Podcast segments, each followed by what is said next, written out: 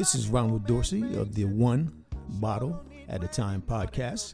Join us as we discuss uh, various issues and uh, various subjects with our engaging guest over a nice bottle of wine. I'm sure you'll uh, enjoy it.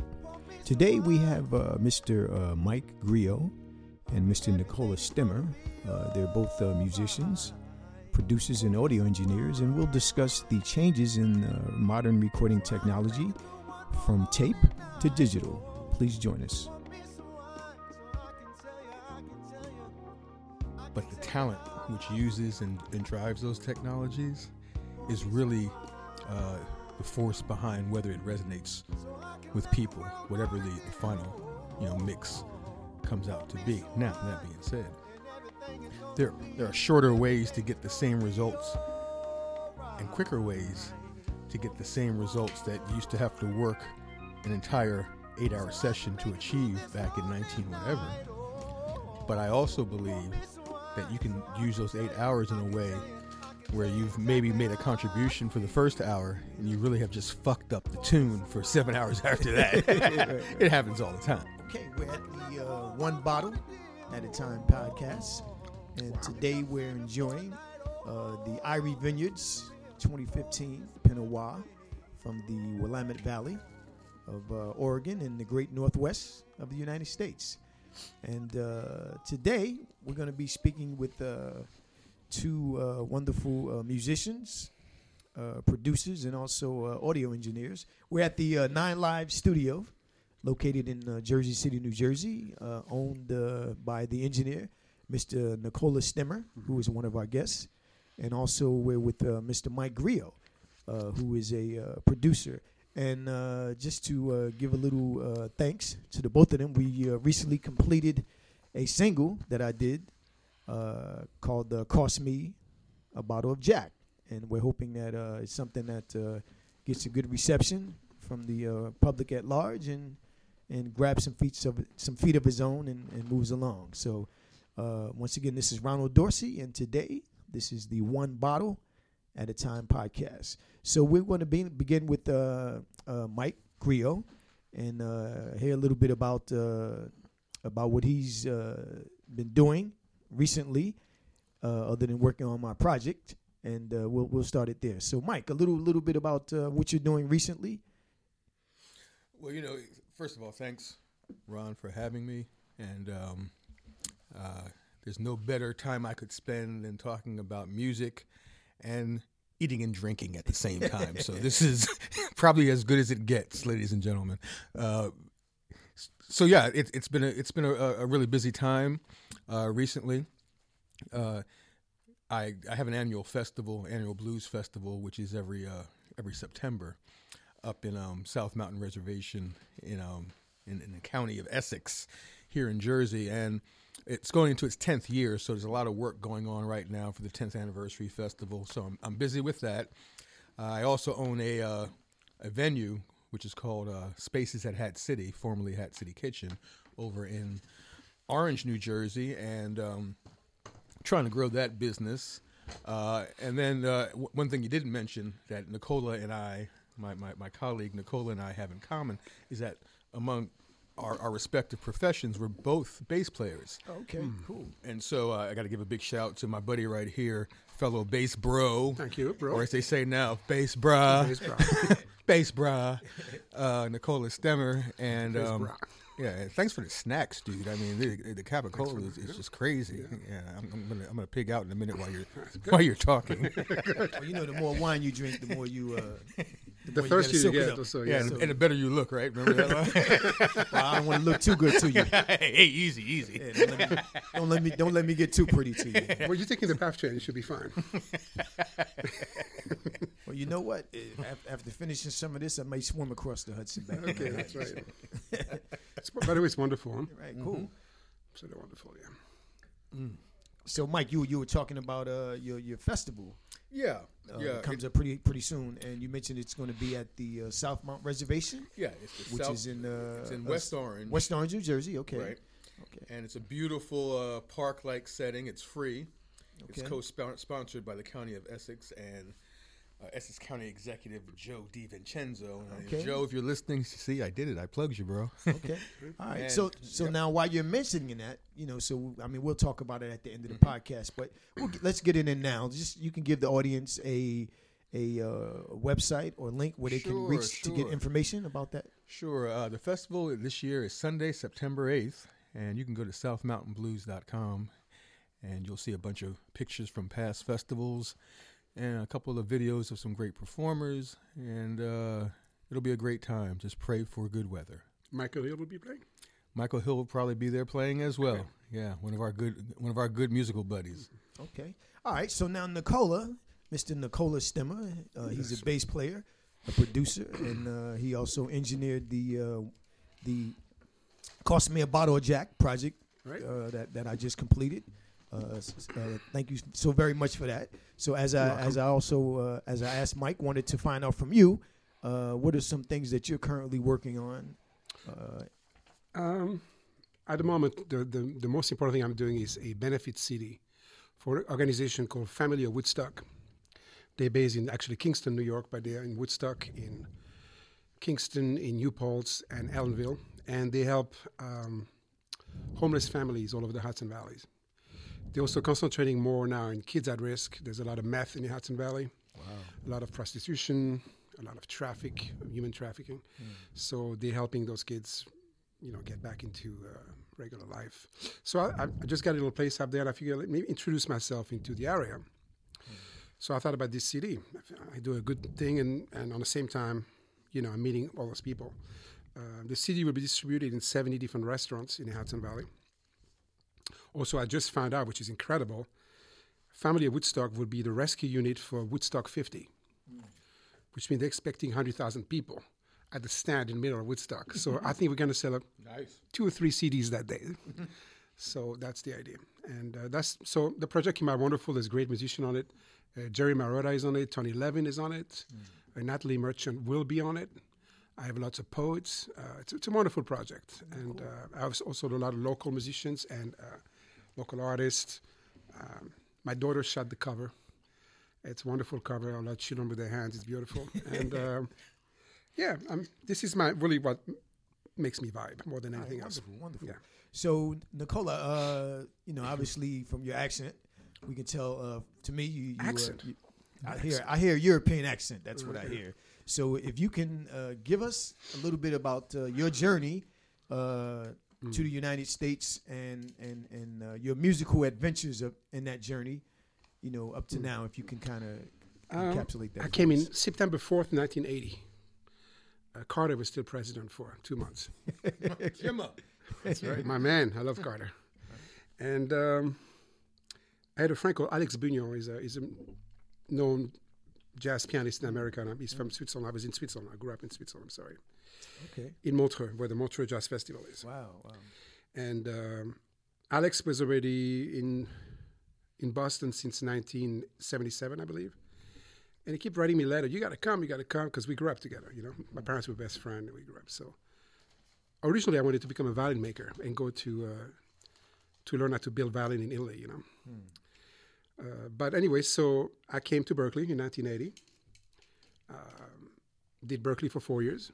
So now, when you say Berkeley, you mean Berklee College of Music? College of Music in Boston. Okay, yeah. all right. Uh-huh. So, so obviously, you know, everybody uh, knows about Berkeley, California. Right, right, right, right. No, no, this is Berklee College of Music. Okay, okay. So, just wanted to clarify Uh, yeah, sure. audience. At a time where the school was still heavy, you know, there was uh, everybody was in school at that time. Okay. Mike Stern was there, uh, Victor Bailey, uh, Branford Marsalis. I mean, Hmm. the school, uh, Jeff Watts. I mean, Donald Harrison. Everybody was on that that stretch of 80 to 84 was a very heavy, heavy time. Wow. And I was much. I wasn't much of a jazz dude at all.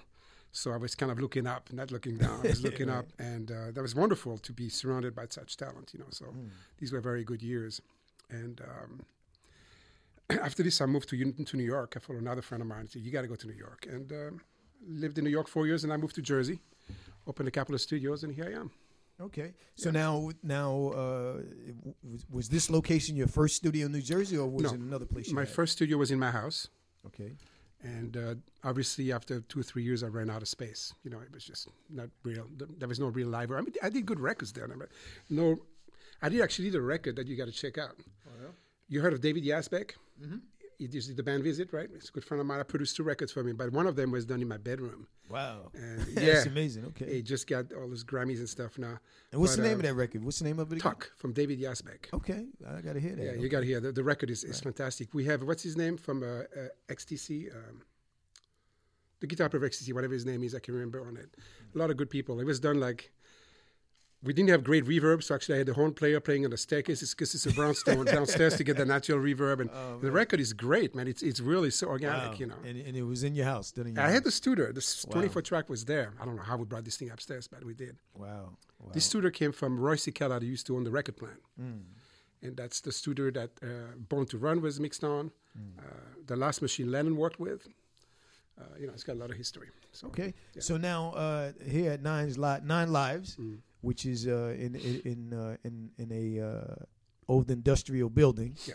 Uh, one of the things that I, I really enjoyed about the project that we just completed for the uh, uh, cost me a bottle of Jack is that it's a purpose-built facility. The whole facility is is is built around recording music, the space, the acoustics, the equipment, everything. And uh, in this era of, of uh, advanced technology, where so so much work is being done on a laptop or or in people's homes, and uh, the whole production, you know, from beginning to end, I really appreciated having the uh, the, uh, the the wherewithal to come into a place where you know I have a uh, producer like Mike and, a, and an engineer like yourself, and, and the band that we work with to Sure. get the sound that we musicians. Big to shout sound out to the band. right, Yeah. right, right, and you know to get the sound that we, we we were able to get, and that was really wonderful, especially considering you know the economy of of the, of uh, the New York metropolitan region, and where so many uh, purpose purpose built facilities are closing. Sure. Every day there are fewer and fewer of them that are out here. So uh, obviously, with the technology, there's more music than than ever before. Right. But the quality, because of the balkanization of the industry as a whole, because of the technology, to me, the quality suffers a bit. You know, Right. even though there are more recorded, more recordings, there are less in the number of quality recordings. So I was really happy that I was able to come to a place like this. You know, to to uh, Well, get thank you for coming. right, right. To, to, the big thing about to answer what you just said right now is yes, the facility is great. It's a good room, good acoustic, good gear. But really, you cannot if you don't have a great band, you're not going to go anywhere. right, right. Mm. So it's still start. I mean, I work with great musicians. I work with average musicians. I work with a lot of lame musicians. It really starts with that. Mm. I could have a room three times smaller with a great band. It would have been kick-ass, you know. Right. So that's really on top of it. We have a great room. The Right. acoustic is great, you know. So at the end of the day, it begins with the with the music, the Oh, song, and the Absolutely. musicians. At the end of the day, absolutely. So so, uh, you know, and that's one of the things that I, I want to get to later in terms of the, what the technology does. So uh, getting back to Mike, you know, in terms of your uh, your musical journey, we we wanted to talk a little bit about where your musical journey began in terms of being a musician, learning an instrument, learning to play, to where we are today, where you where you uh, you know not only are you producing records and also performing live, but also producing your own festivals. You know, it's funny. So, so give give us a little bit of that. Yeah, it's, it's funny because whenever I do an interview, I always think about uh, uh, Frankie Ajaye, who was a comedian, a black comedian back in the uh, 70s. And he, he would always start out the interview by saying, I was born to a predominantly black family. so I hope you guys just enjoyed that one. But anyway, um, my journey uh, began uh, as a classical cellist. So I started playing uh, classical cello when I was seven, and uh, as a matter of fact, in my uh, that was in Bloomfield, New Jersey, at the time, and I rem- distinctly remember coming home and having a permission slip and showing my mother that my elementary school, which had not offered music before then, was starting a music program, and they offered three instruments: uh, violin, cello, and uh, acoustic bass. And so I came home and, and I didn't know what I was interested in, but I somehow I knew this cool thing was happening and I wanted to be part of it. So she signed a permission slip, and for some reason there was a, like a delay. I don't know whether it was me like playing baseball an extra day and not paying attention or whatever, but by the time I got back to the music room one one afternoon, uh, I ran in with my permission slip and and there were some kids in there with instruments, and I asked to play um, an instrument, and they said, "Okay, uh, you're late, and we don't have anything left." And even though I hadn't started playing it, I was gutted. I was like, you know, because I stood in this music room and there were these things, and I was like, you know, I want to do some anything in here. And so at that moment, as fate would have it, one little girl was bringing back uh, a uh, a cello, uh, but for some reason the music teacher didn't show me that right away. So she said, "Oh, I, I do have a, one violin left," and so she showed me how to hold it and went behind me and I held the bow and I started to go back and forth. And it was the most awful sound I'd ever heard in my life. It was squeaky, and of course I sucked. So it was like, oh, it was just. And I remember thinking to myself, this this sound is not pleasing to me. There's no way I could see myself playing this instrument. And so I put it down, and the little girl's cello was which, which, has, which has just been returned was sitting in the corner. And I said to the music teacher, "What about that?" And she said, Well, this is called a cello. And she showed me how to hold it. She put it between my legs. She sat me down. I held the bow and I did an open uh, bow stroke on the cello. And I think it was the vibration of that sound through me as I attempted to play it. And I, I remember just exhaling and being like, oh, now that's the way I'm supposed to, that's the way I like feeling. Wow. Still wasn't making music, mm. But that was my initial exposure to the cello. Is that it just seemed like mm. it was a more um, sonically pleasing instrument. So your initial experience as a musician, as a young as a young child, was was having that resonance, that vibration of the frequency it of was, the string right. resonate, right, and you could right. feel it in your body. It was body. more of a sonic right experience wow. than it was a musical experience. Wow. producer. I don't know what compression is, but but the the writer did a good job of explaining that. What happens is when you listen to today's music, for the most part, what you hear is you don't hear individual instruments so much as you hear a sound. Mm-hmm. You know, a big wall of sound coming at you. You know, you hear, uh, you know, the the the sound of the bass player the sound of the drummer, the sound of the guitar player, the sound of the singer, the sound of the synthesizer. It's all at the same level. You know, it's all being thrown at you. You know, and uh, you know we can we can kind of uh, compare that to if we go back to a sound of a of a song of a song that I like like called uh, uh, uh "Children of the Ghetto." right? Um, Great tune. Right, Children of the Ghetto. Uh, and that was um, Phil Collins and uh, Phil Bailey. You know, did a tune. I think that was in the uh, early '80s, mm-hmm. and uh, you know, That's you, back back when they did uh, Easy Lover. Right, right. Easy Lover was that was, was on was that album, right? At that point, yeah. Right, right. But you know, at that point, you could hear, you know, uh, you could hear the, the, the, instruments distinctively. You could hear the piano, and that's a tune that has a great piano solo on it. You could hear the drums.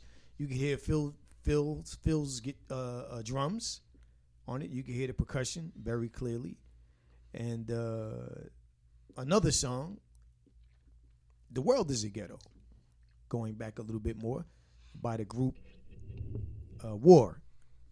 Once again, you can hear the, the, the instrumentation distinctively you know, and and I guess in that era, one of the things that you also heard on recordings was each kind of like in jazz, each individual uh, instrumentalist took a solo. You know, they took a solo. You know, in in the in the in the concept of the group, and you could hear it clearly, mm-hmm. and the music was very very wonderful. You know, so I like to call that music cheeseburger music, right? So you know that was a cheeseburger your mom made at home, or the cheeseburger you you know you bought at the, you know the local greasy spoon joint. You know it was a, it was a, it was a burger.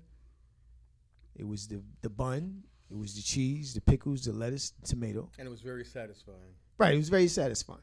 Right, and when you took a bite, you could distinguish how good those flavors were. Right. Right from those indi- individual ingredients. So now, if you bought the cheeseburger at the Greasy Spoon on Main and Vine, right? Or if you bought the cheeseburger uh, at the Greasy Spoon at Main and Maple, you knew it was a cheeseburger.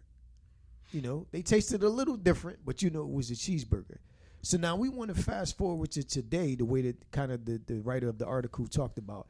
He called today's music a Twinkie As opposed to a cheeseburger. as opposed to a cheeseburger. So now a Twinkie, oh my God, a Twinkie tastes good. Right? I can eat a whole bunch of Twinkies. But what is a Twinkie made of? I can't read the ingredients on it. I don't it. think no one actually really knows. You might not want to know.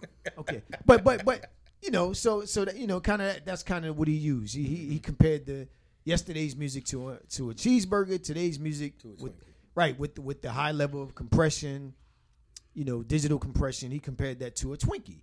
It tastes good, but what is it made of?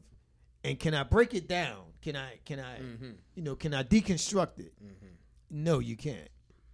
You Hmm. you can't you can't you can't you can't deconstruct or, or reverse engineer Twinkie. That's that's an interesting metaphor. Right, right. You know, so what I wanted to, to, to, to ask you gentlemen to clarify, you know, and, and I'll begin I'll begin with uh, with Mike is, you know, today's music, you know, a lot of what we hear on the radio compared to maybe yesterday's music, you know, with the high compression and, you know, since you guys are, are audio engineers, you know, uh, with the technology that we have that that kind of uses all of this all of this stuff to uh, make the Twinkie as opposed to the, the, the cheeseburger.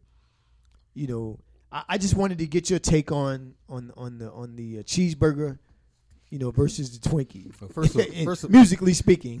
First of all, I'm fucking starving right now. well, I, I thought you was enjoying the prosciutto, the, the prosciutto and the. Nicole, you got any Twinkies around? no, no, no. I don't do Twinkies. So, so, so help me out with that. You know, from from you know from a, from a production and an engineering standpoint, how did we get how how did we get from the cheeseburger that you could buy anywhere and it and it was and you know it was a cheeseburger to today's Twinkie, musically speaking? Well, uh, there are so many answers to that question. I'll pick one. So, so this is just a suggestion too, um, or an observation. I think that the Twinkie was a direct result of the technology, yes. and the cheeseburger was a direct result of the technology at the time. So I think, for example, you had so many years bef- pre-technology of people enjoying cheeseburgers, meaning accepting the process around making music, which intrinsically involved musicians, intrinsically involved their contribution as individuals, intrinsically involved the assumption that their contributions would actually make sense as a ensemble intrinsically assuming that that ensemble would wind up in a tape medium that would sound a certain way hmm. intrinsically involving the idea that an engineer would be inspired by the musicians the ensemble and the process and eventually contribute to making a record so everything i just described using the word intrinsically far too much I like intrinsically. I didn't know about that word. It's good. yeah yeah write it down Thank you. so it's not a swiss word incidentally It's not. Conciermo, maybe. I don't know. It's not Swiss. It's not Swiss. If it were Swiss, it would start with S V and another another consonant that I can't pronounce. okay. But anyway, It's not a Swiss, but it's on time. and an umlaut. You got to have an umlaut in there I'm somewhere. French speaking. We don't have umlaut. That's a German one. okay, okay. I digress. So I think that the quote unquote cheeseburger you're referring to, actually, people didn't know it at the time, and for all those years pre technology, they were worshiping the ingredients of the cheeseburger, mm. not the cheeseburger itself, mm. because they had a sort of a latent appreciation for. God damn it, that pickle is tasty. God damn it, that's a special kind of ketchup. God damn it, that, that meat is fresh. Those are the musicians and all the people involved in making that music. And they had an appreciation for every single ingredient in the cheeseburger. Now let's fast forward to the Twinkie, even though I think that's a wild metaphor. But uh, the Twinkie, based upon what I just described, if you look at it as a Twinkie, then you, by implication, you're almost saying that the audience is more concerned about the final product than the ingredients that went into it. So maybe the music today is a Twinkie because of the relative ADD that the listening audience has based upon the advent of technology. So there's there's my take on it. Okay, so you so so so if I, I can't can, follow that, man. right. but I mean, so so if I can if I can,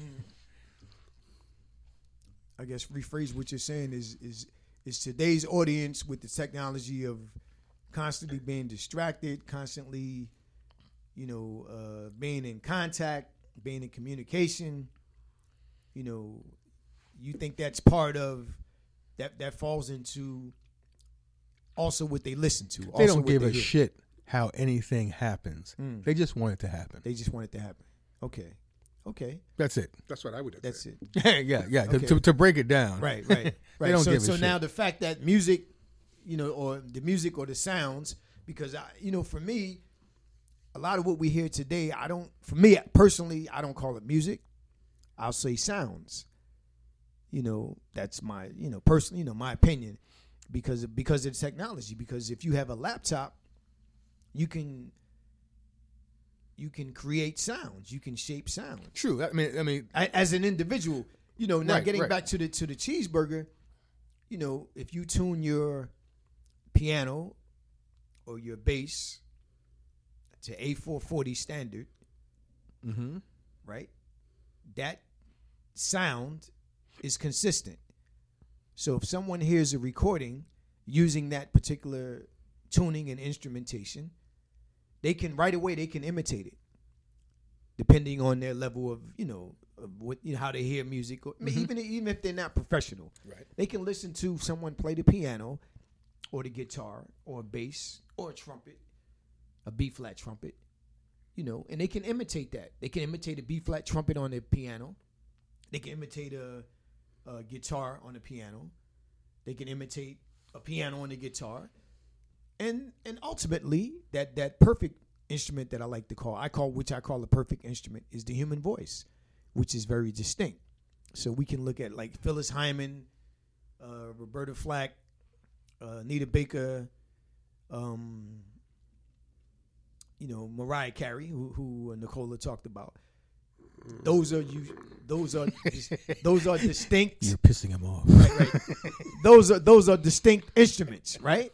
Mm-hmm. Right. Those are distinct instruments. But Mariah Carey can imitate a piano. A piano can imitate Mariah Carey.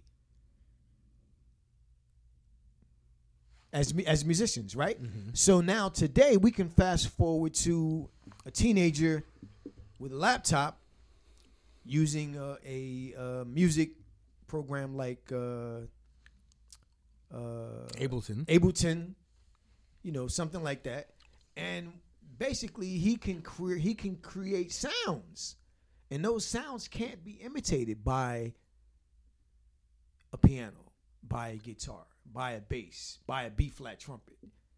Those sounds can't be imitated.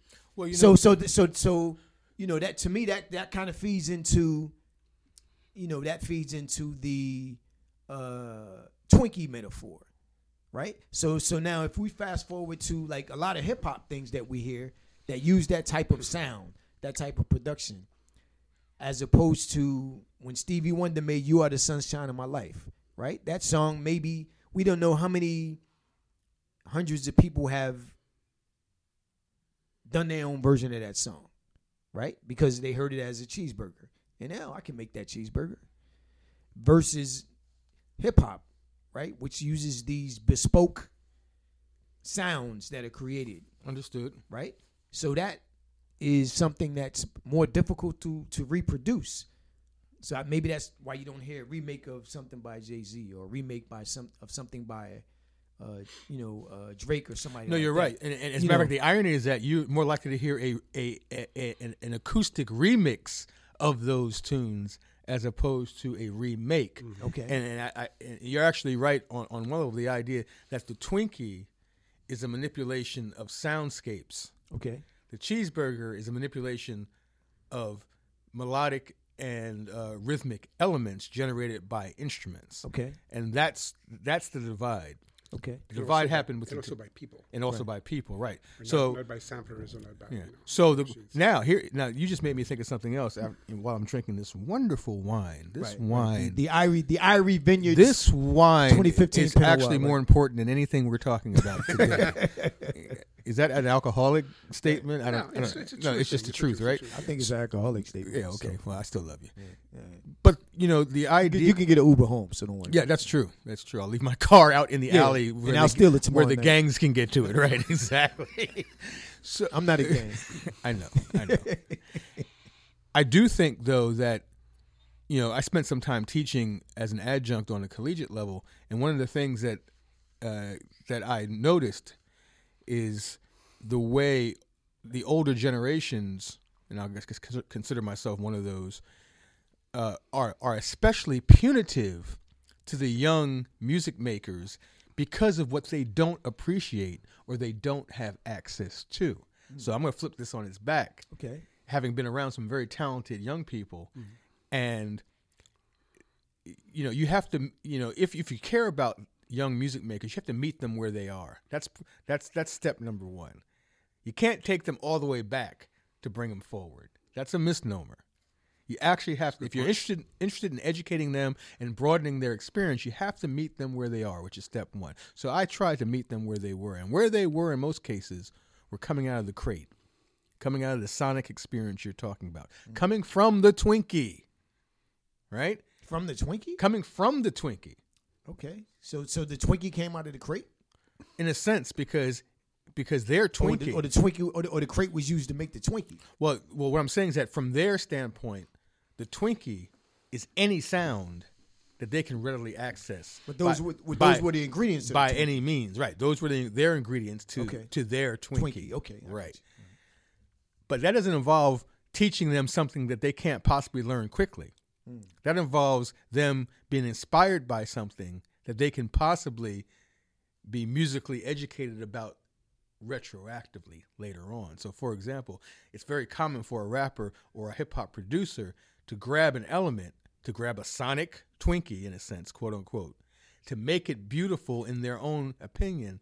And then they go back and research the genesis of that sound. Hmm. So they reverse engineer their own experience in a way that we didn't because we had access to the first generation of those elements. We could go straight to the instrument. We could identify the bass from the clarinet, from the drums, from the and even get into the get granular and get into the, like the actual kick sound. These kids don't give a shit about the kick sound. You know why? Because in their software, there are hundreds of kick sounds, hmm. all compressed, all ready to be used in their recordings. Guys like me and Nicola, he will tell you. I don't even I don't even know him. I don't know his history in the studio, but I guarantee you, like me, there were days where we spent three to four hours working on a kick sound Sure. just because we could. Hmm. And because the pursuit was sonically manipulate this element, this this analog element, to the point where it has a certain personality. Now all that's in a box. Doesn't make it better what we did. Go ahead. It just it's it's it's a it's a it's a function of the technology. So the technology makes it accessible. Absolutely. Okay, so so Nicola, we're gonna throw the throw the uh, Twinkie to me? we're gonna, we're gonna throw the Twinkie to you. So so so now as the engineer on on this project that I did, give me your take on the the the uh, metaphor that we just used or the, or the comparison Yeah. of the cheeseburger versus the Twinkie. What, what, what's your want to go what's your take on it? in history on this first. First, I worked with different uh, generation of rappers. I worked with Brick City, 1989, 1990 rap scene, which was tremendous. Uh, those kids would come up with incredible sounds that they ma- manipulate their way. Uh, and and then, then I'm saying this because I'm also working now with this new generation of jazz kids, which what bothers me about it right now to a lot of them, not all of them, but a lot of them, is they just try to emulate what was already done. When actually the new rappers right now, actually, most of them try to come up with something new that going going forward. You know, like so the Twinkie. Even so, the the jazz dudes often right now, not always, often. I'm saying. I try to re-emulate the burger, and by doing it, it maybe it sounds more like a Twinkie in a way. Right. the rappers using a Twinkie right now try to make a burger out of it, and they try to make their burger. You know, like yes, guy like Jay Z. I mean, you listen to the sounds on the back, you say, "What the hell is that?" I have no idea what it is. It's Sony Kontakt native instruments. Some software like this, he found a great sound in there. We don't know what it is, but you don't know what it is. But what Jay Z did, I think, is interesting because he took this, he took his approach to it. You know, it's, it's going forward. As he said, they, they, they switch it around, they're going backward. These people are going forward. Uh, in the jazz scene, now there are, of course, musicians right now that, that are moving forwards, are, are doing wonderful things. But um, one other element on, on the technical element of the Twinkie versus the native instrument, uh, versus um, the burger, I would also say that the analog aspect of it had a lot to do with the burger also. Meaning, first thing, when you were playing on the old days, see, when we did your song, we, we did a lot of uh, uh tweaking afterwards, where we changed things around, we flew parts around, we, did, we do a lot of experimentation, where we're trying things. You couldn't do that hmm. in 1960 when you were making a jazz record. You had a 24 track machine and you were, you had to play. You had to play all the So way. the, so the take was the take. You, there's not something you could do. You could mute things, Right. but you could fly. But you had to be really good to fly those things.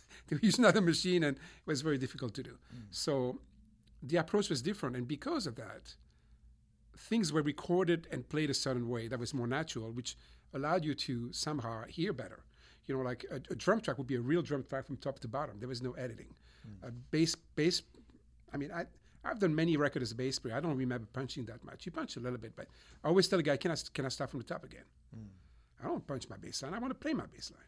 Unless it's, you know, the last four bars of the song and I screw up, then yeah, punch me at the end. But you wanted to play. So guitar player the same way, you know, the, the good guys, they, they wanted, because there's another aspect. And that was make your music breathe. So you could really, what the guitar player was. You know, nowadays, right now, there's so many effects and trick we have to, uh, to produce music that often it's not recognizable anymore. It becomes this, this, this texture, this sound, but we don't know The Twinkie. the Twinkie. Absolutely. Right, right. But but I brought that up because of the hip hop thing. I think Right. not there's a lot of mediocre rapper, but there's there's a tendency with, with the hip hop scene to try to go forwards, to to make something out of the Twinkie. That's what I'm saying. Right, okay. When when when on the jazz scene, I mean, I, I do a lot of jazz records here. I've done not tremendous amount, but I, I did quite a bit, and it's rarely inspiring what I hear now. To be honest with you, it's rare you get a group to go in here. The guys say, "Wow, this is new. I never heard that before. This is who is this guy?" So now, so is is that with uh, uh, with them doing standards or, or, or originals, or it doesn't matter what they Even doing? if they do original, they try always try to emulate somebody else. Hmm. Often, why do I say always? That's mean. Often try to emulate somebody else. Hmm. You know, and there's always the big pillar Miles or whatever. A trumpet is gonna have to put his mute and sound a certain way. Say, why? Hmm. Do, do your thing, but don't try to sound like Miles. Do your thing. Come on. I mean, the last generation of guy that was super inspiring, I think, is that generation I was in Berklee with. Because the Donald Harrison, you know, the Branford Marsalis, that was the last generation of guys that really moved the boat. Now, there's, mm. there's young people out there that are great, but are they really innovative? Are they really uh, did he did, did they really move the boat? I don't think so. I think Art Blakey was a genius at that, at creating people that were going to do what he did, which is to basically move forward. Mm. You know, they were all those guys went through Art Blakey at one point or another, mm. and he was kind of let them like grow this way. It's like, guys, that's what we're doing now. That's not what we're going to do tomorrow. You know, so mm-hmm. I think those guys went further. I mean, uh, Donald Harrison right now, which is a great guy. I seem like he's doing a lot of New Orleans records. He, he does sambas. He does. He try to mix it up, to, just like Branford is. Branford myself is the same way. These are guys that try to like expand different areas, you know, of music. But you see those guys that come in here now. They, they came out of conservatory of Berklee, and, and they can play a million notes a minute, and they just blow. And I'm like, I heard that six hundred fifty thousand times. It's amazing, of course. You know, mm. the chops are like, you know, especially mm. trumpet players. Like, mm. okay, did you tell a story? What's the name of the guy who just passed away, the trumpet player? Oh, Roy. Hargrove. Roy Hargrove. Yeah. So that's an example of somebody you get you got to follow. There's not 650,000 notes. There's nine notes, and each of them means something super important mm-hmm. because he's, he's he's telling you something. It's always about a story, right? And if I'm not moved on the other side, forget about who, what's happening in here. If I'm not moved on the other side of the glass, nobody else can be moved neither. is going to be a bunch of people that, that, oh my God, this is great, because they heard a lot of note and they think it's flippy. But at the end of the day, it's not what makes the great records. Hmm. Not really. And, and so even for me, that's one of the things that like like you just talked about on the other side of the glass. Hmm. you know, listening to music and finding your way as a as a uh, as a musician that listens to music Mm-hmm. versus a non-musician that listens to music. Because you know obviously music has that emotional impact. Right. and uh, for me you know I, I i'm always happy to hear the things that move me. Right. you know as a musician. Absolutely. That's, because you're not listening to it you know from a technical that's standpoint what he said before too. I mean, right you just listen. It's like wow you know this is you know mm-hmm. you know like for me one of the, one of the people that I, that I listen to like you you know getting back to jazz and mm-hmm. Art Blakey uh, uh, Lee Morgan was was a trumpet player. And for me that's one of the catch that when I hear it I'm not even hearing anything technical. You know I'm not listening to you know you know how he's working with the drummer or the chords changes or you know the melody. I'm i'm just like wow i'm just feeling the emotion of it. Right. you know i'm, I'm just feeling the total emotion of that sound you know. So you know that that's something that you just talked about even with the technology ultimately you know what conveys to you as a producer as a musician as an engineer it always goes back to the music you know, does the music move you? You know, on on an on an emotional level. So, you know, once so so we'll talk now about uh, you know, as a musician, Nicola, as a musician and as a producer and as an engineer, you know, I wanted to get from you, uh, what are some of uh, give give me a favorite recording of yours from a a engineering standpoint and, engineering. and, and, uh, right, yeah, from an engineering standpoint, and also give me your favorite recording just just from an aesthetic standpoint. Give him, give me two two recordings that you really like, be, be it an individual single or an album. You know, since you're since you're an engineer from a, from an engineering do you know- have you standpoint, heard give of- give me a Have you ever heard Anna, Anat Cohen? yeah yeah yeah. I did. A, uh, she was part of the band called the Choro Ensemble with uh, Zé Maurício and a few other people. Choro music is basically Catskill music. It's it's uh, it's um, musician coming from Romania, Bulgaria in 1900 to Brazil. So they but they do that stuff, right? But it, on top of it, it had to it and became choro. That's choro music. Very, uh, very spectacular, very lyrical. Anat Cohen is the queen of choro music right now on the clarinet. I mean, Paquito D'Rivera, I call her like the queen of the clarinet. And she is, I think. Nobody plays clarinet like Anat Cohen. So that record we did in this rug right here, no gobos, five, five musicians looking at each other, uh, was certainly the best sounding record I've ever made. Hmm. But not only because the way it was recorded, it's never because the way it was recorded. It's because the way it was played. Hmm. You know, it was it was just everybody was just really there was no gobos. I, I try to remember. I, I look, look at picture. I don't think there was headphones either. I think they were all looking at each other here, and I have all the big weapons on them, the big mics, you know.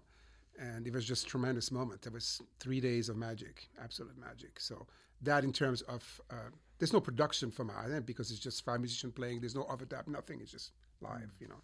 Okay. That was the best. Uh, also, uh, Alex Bugnon, as promised, is a really good sounding record with Victor Bailey, Branford Marsalis, Poogie, Poogie Bell is a drum on the whole record. Uh, tremendous. Uh, I had a big pleasure to, to work with, what's his name? Um, Anthony? Yeah, Anthony Jackson on that record, which was, Anthony Jackson Jr. I didn't know there was a senior. Is there a senior? Bass player? Is, is Junior or no? Okay, He, he might be, I don't know. Don't know. okay. that was a fantastic uh, bass lesson, and uh, sonically, that's a really good sounding album, like crazy good sounding album. But again, Poogie Bell on drums. I mean, you got to be an ass to make that sound bad. Anyway, okay. so now, so now once You do a session. Let me explain to you. You do a session with Poogie. We change the head before the session. Okay. At the end of the session, there's a quarter in the middle of each head, hmm. because he knows this is where the head sounds good. Not here, not here, not here, but here. Hmm. You put a click on it. You- On one song, did I tell you that already? We mix. We realize we left the click. Hmm. You don't hear the click because he's so on with. The, I mean, he's just he's such a musician. So now, speaking of the click, Yeah, that click. speaking of the click, the click, the K L I C K. C L I, the click. Once again, we're getting to the technology. and nowadays uh, a lot of uh, even shows that you go to, Mm-hmm. live shows. Yeah. This is a click track. Sure. you know, and the band is playing, and and for me that was, I mean, I've been to some shows and it was a click track and the band was playing, and I for me I found that very disingenuous, you know. I just wanted to hear the band. I just, I mean, I like for me, I like that. I guess that that swing or that natural feel mm-hmm. that you get just from the rhythm of the the overall sound, you know. I think it so- depends if you're talking about pop music, I think, or well, not not necessarily else. pop music, any kind of music. So, Okay. I mean, if you go to a, a to a church anywhere, you know, anywhere in the United States, in particular, that that I know of, Mm-hmm. Yeah. you know, on a Sunday, and and you know they're playing the what they call, I guess the the uh, the um devotional music or whatever, Praise with the, with the organist and the Sure. band or whatever. There's, there's no click track. You know, even when Sometimes we, we there is. recorded, Sometimes uh, there is. Jeff right, Davis, well, you know, those drums. Well, I mean, I'm always just running saying the from, percussion track. from my side. experience, from Yeah. my experience, if Yeah. I go if I go to a a uh, a Church of God in Christ, Mhm. that that particular den- denomination, Okay. you know, in in Harlem or the Bronx or New Jersey or Arkansas or or or, uh, or Compton, I'm going to hear that same sound Right. and that same feel, and uh, it's no click track. Yeah. I mean, good. we even you know we even did cost me a bottle of Jack, no no click track. Great drummer. You didn't Right, need to. right, right. So so once again, so now once again, getting back to you know, like you said, it goes back to the performance. So so now, what do you think about that? Because for me, I like I like that feel. I like that. No, definitely. You know, I it's kind of to me minus the click track. It's more like a, uh, I guess more like the flow of a stream, or a flow of a river. It's still beautiful. It's still beautiful to hear it. You know, it doesn't have to be. Depending how how good the musicians are. Well, Yeah, okay. exactly. That, well, I once mean- again, that goes back to like you gentlemen talked about really earlier. the drummer. I mean, At the end know, of the day, it goes back to to Steve- the musicianship, right? Steve Gadd, who is one of the you know best five drummers of all time, certainly, okay. to my opinion. Mhm. Um, you, you you can't listen to record and tell me whether he was playing with a track or not. He, he tend to like to play with click tracks, Okay. but you can't. He, he won't. You won't be able to tell you when and when he doesn't because he breathes with it. He's playing around it. He, he Mm. Pulls and he you know so. Right. Right. But it's there, you know, and his click track usually is not uh, audio; it's visual. He has a, a flashlight that comes in front of it, Okay. Okay. so he plays with it Right. just to kind of keep the things in line. But um, no, I think 99% of the time you're right. But when you have a great drummer like Poogie Bell or Steve Gadd or Omar Hakim, Omar always play with the click. Guys like this, uh, I don't think you lost any other music because because those guys are actually being musical with the click. Okay. But you need good musicians to do that, so that's you know that's a different thing. Mm. Uh, if you have the great musicians, yeah, and they're they're not looking to have the click replace their instinct. right. They're using the click musically so that they can uh, outperform the click. Mm. That's a good one. I like that. Yeah. That's 'cause- Outperform I mean, because really, okay. any any drummer, I mean, don't be confused. Even before quote unquote the technology leap in the '80s, there were decades of drummers playing the clicks. Of course. Mm. but the click didn't show up on the record, Mm. and the audience didn't know. So the click was a was a analog metronome. Absolutely, Okay. There was had a machine doing that. yeah. pulse. It basically was a metronome, Right. It was a metronome. and, Analog. and a metronome is a click, Right, right. pre-technology, Right, Sure, right, same right. thing. Right. It was Orchestras Right. It was it was yeah, mechanical as opposed to electronic. Had quote unquote clicks right. Okay. to orchestras, Right. right? I did a record with the guys that did all their loop manually before they played. Mm-hmm. So two percussion player first, drummer and a percussion player, making a loop, and they play to that afterward. That was actually very cool because you have a natural loop then. You know that you. But but, So n- but look at look at look at what that point says. Remember what we talked about in terms of using that loop as a musical element, Sure. as opposed to the crutch by which you present the entire tune. Hmm. It was just for those guys who made the loop. They intended to outperform the loop. And the loop was on the final mix. Yeah. So the so the loop to them was just a musical element. Sure. Hmm. That's it. Hmm. Okay, Nicola. So once again, you you uh, told us about your favorite recording from a mm-hmm. engineering standpoint. So once again, from just a purely aesthetic standpoint, something that you you would listen to, you know, at home or wherever you, you know, when, whenever you're relaxing, something that you would listen to just from a purely aesthetic standpoint. You don't care anything about the the, The reason- production or the engineering or anything. Just like, oh, this just sounds good. Give give, came, give us I came something to you United like. States for one reason. I am and Fire. That's what brought me to United States. Hmm. Alex said, he said, shut the fuck up, Alex Bugnon. Listen to this record. Hmm. Whoa! This This is what we have in common. I was also Dude. Earth, Wind, and Fire, changed, Wind, and Fire. changed my life. and then you say something else afterward. He said, and when you hmm. finish listening to this, by gratitude. I mean, the, the great one of the greatest albums ever made. Live. Earth, Wind, and Fire. Live. Gratitude, Gratitude. no, gratitude, in Gratitude, particular. okay. One of the greatest albums ever made. So now, so Nicola, So any, this, any this definitely, I could listen to that once a week. right? So Nicola, any particular Earth, Wind, and Fire tune that that you? No, it's all different moods, man. It's all different The moods. entire Gratitude album. Yeah, the entire gratitude. the way that's another thing. The way, thank you, albums. Hmm. There's no single in there, even so there is. Uh, Boogie Wonderland isn't there, right? No, not No, that's not on on Gratitude. Gratitude. What is what is uh, Reasons was on Gratitude. Reason? Okay, yeah. Uh, Sing a Song was on Gratitude. Exactly. So there was many single, but there was no single. It's not made as singles. The album is made as one piece Right, of music from top to right, bottom. You know, and and and I would say that's a whole different thing. You don't just put a song. Now you tend to go on, on Spotify or on Mm. iTunes listen to right, a song.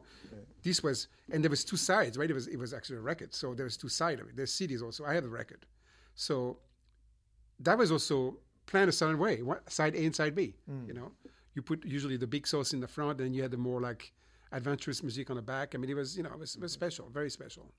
Okay, so Earth, Wind, and Fire is so it's from an aesthetic standpoint. I think there's never been a band that's more like a band Mm. than Earth and Fire. Okay, I think they are the ultimate band of all time. And Maurice White is a freaking genius. Absolutely. okay. Talk about production. Oof. Wow. Okay, so Mike, from you, from a from a uh, engineering standpoint, uh, you know, giving me one of your favorite recordings, be it a single or album. You know, from an engineering standpoint, give me something that that's a favorite of yours, where you hear it and you'd be like, "Wow, that's that's some great engineering that went on in that recording." Haha. uh, Comfortably Numb, Pink Floyd. Oof. Probably my favorite Yep. sonic trip in terms of listening, maybe of all time. Because the Wall album and Comfortably Numb in particular was such an epic project and conjured up such big visuals even before the Wall movie came out. I had um, anybody who, who loved Pink Floyd and the Wall album in particular, you'd already come up with a visual interpretation of what you thought that looked like anyway. But Comfortably Numb, uh, the the whole the war going on in the background, and and the way that the the effects of the time were placed and the, basically the engineering feat of the wall. That that's that's my that's my thing. Mm, okay, okay. So now, from a purely aesthetic standpoint, something that you really, you're one of your favorite recordings, just just to listen to and you feel it. This you is know, gonna you- sound you're not really, think, you're not thinking about this is gonna sound really you're not cheap. thinking about the production or anything. gonna The sound mu- really you just it's like, oh, this is uh, this is just is wonderful go- music. This is gonna sound really cheesy, but I gotta go with him. And I didn't know we were brothers like this, but gratitude, Earth, Wind, and Fire Yeah, it's crazy. is literally what's defining for me as a musician. Because you the, whole, the whole album. everything. Because first of all, you had the presentation of the album, the, the white cover. That's right. And, and and just where Earth, Wind, and Fire was as a group mm. at that time, which is mm. arguably some would say they were at they were at their peak mm. at Gratitude. But more than that, the way that you know when, when back in the old days when you picked what songs went where in the order, that's called sequence. But the way the album was sequenced at the time was also brilliant. And then you had essentially, you know, me as a bass player, Verdine. and you had Verdine White literally giving a lifelong clinic hmm. in what groove, taste, and pure joy all sounds like at one time. Because because a lot of people don't realize Verdine wasn't necessarily a, a great soloist, but he never tried to be a soloist. What he hmm. tried to do was make the bass worship the music at all times. Hmm. and the gift that Verdine was to Earth, Wind, and Fire can't be understated. You know, he he.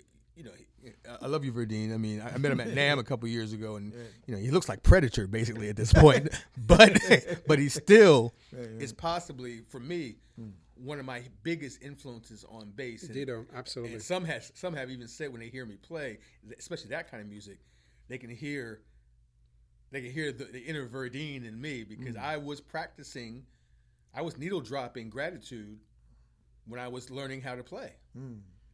One. Verdine is one. Plays one. Doesn't try to play one and he plays one. But he plays it in a way that the whole band is like he's Yeah, sitting well, on I him, mean, you know. for me, one of one of my favorite uh, A for Earth, Wind, and Fire tunes is Spirit, Mm-hmm. and you know, uh, Phil Be- Philip Bailey sings a a uh, a beautiful falsetto solo, yeah, yeah, incredible voice. and if you listen to that, one of the things that's really wonderful is, is, is you know, from I mean, and now this is listening to something, you know, from from uh, being a musician. Is the bass player? He's singing a falsetto in the, in these high frequencies, and is is is there's like you said, it, you know about Verdine giving love to the whole band as opposed to playing a solo. He's playing the bass and he's playing in harmony with a falsetto. Mm-hmm. You know, and I'm like, oh wow, you know, that's just you know from you know just from a musical standpoint, I'm just amazed when I listen to that. Sure. I'm like, wow, how do you do that? You know, how do you play in harmony to a falsetto? You know how You know, from the highest to the lowest. The- you know, and it works. He plays it in the perfect spots. You know, so- Verdine, Verdine, of all his talents, what I think I learned from him as a young bass player, which I hopefully I'm, I'm honoring him to this day as a player, is not his chops. It's not his. It's not necessarily his approach. It's his joy. Mm, Verdine's joy mm, is singular. mm. Like you can have a hundred bass players, and I, I challenge any bass player who really studied the music. You can have a hundred bass players in a room, Mm. including the greatest of all time. But I guarantee you, you and I, Nicola, could listen to all snippets of all a hundred, and we could pick Verdine out every single time Sure. without fail. Mm. Even if they were Verdine copiers. But it's not, it's not fair because we listen to Earth Fire so much that But So he was having fun. He was having fun. I, He's- try, he's I the tried to emulate his joy. he's the engine of Earth Fire, always been. Okay. He drives the whole band. And his brother is a genius and he's the engine. Okay. That's basically it. Yeah. Okay, so now for me, my my my uh, favorite recordings, uh, from a uh, engineering standpoint, one of my favorite recordings is uh, from Wynton Marsalis, and uh, it's a recording. Uh, Nicola. uh, easy. it's a recording called uh, Uptown Ruler, and that's actually part of a trilogy. Uh, you know, it's part of a trilogy. Uh, I think it's uh, Soul Gestures in Southern Blue. And uh, that particular recording, for me, uh, from an engineering standpoint, when I listen to that, it's perfect. You can hear everybody. Nobody's uh, no, you know, the bass player, the, the trumpet player is not ahead of everybody. You know, I mean, you can listen to some recordings and you can hear, and you listen and you say, man, you know, does the bass player like, do you owe the engineer some money? You know, I can't hear him. You know, was it the, the trumpet player? Was it was he messing around with the? he messing around with the engineer's old lady or something like? You know, would do it. somebody's left out. You know, the engine. You know, but from an engineering standpoint, and I think the engineer was Tim Geelan on that recording. But when I listen to that recording, all of the tunes on there, from top to bottom, you know, it, it's so balanced in terms of of the musicians, uh, the solos, or or either the uh, ensemble play. For me, that recording is just a perfect recording, you know, from an engineering standpoint. And for me, from a just a just a uh, purely aesthetic standpoint, is a song called uh, "Journey to the Light" uh, by a group called. Uh, um, no, no, it's a group called Brainstorm. Oh yeah, I remember Brainstorm. Okay, and it's and it's a tune called "Journey to the Light." And that particular tune for me, I can listen to that and just just like forget about timing, the musician, it just it just rolls over me. You know, that tune just rolls over me. So you know, have you talking about it? Now that now that we're talking about this, mm. it kind of now it kind of opens the door because now, now I just had this this flash memory of another tune that's like what you're talking about. Besides what we've talked about, Earth, Wind, Fire. Okay. It was um, believe it or not, and I don't know why this was the case, but at the time. This concludes part one of our episode where we discussed the change in uh, technology from tape to digital in music at the One Bottle at a Time podcast. Please join us for part two in our discussion with Mr. Mike Grio and Mr. Nicola Stemmer. Thank you.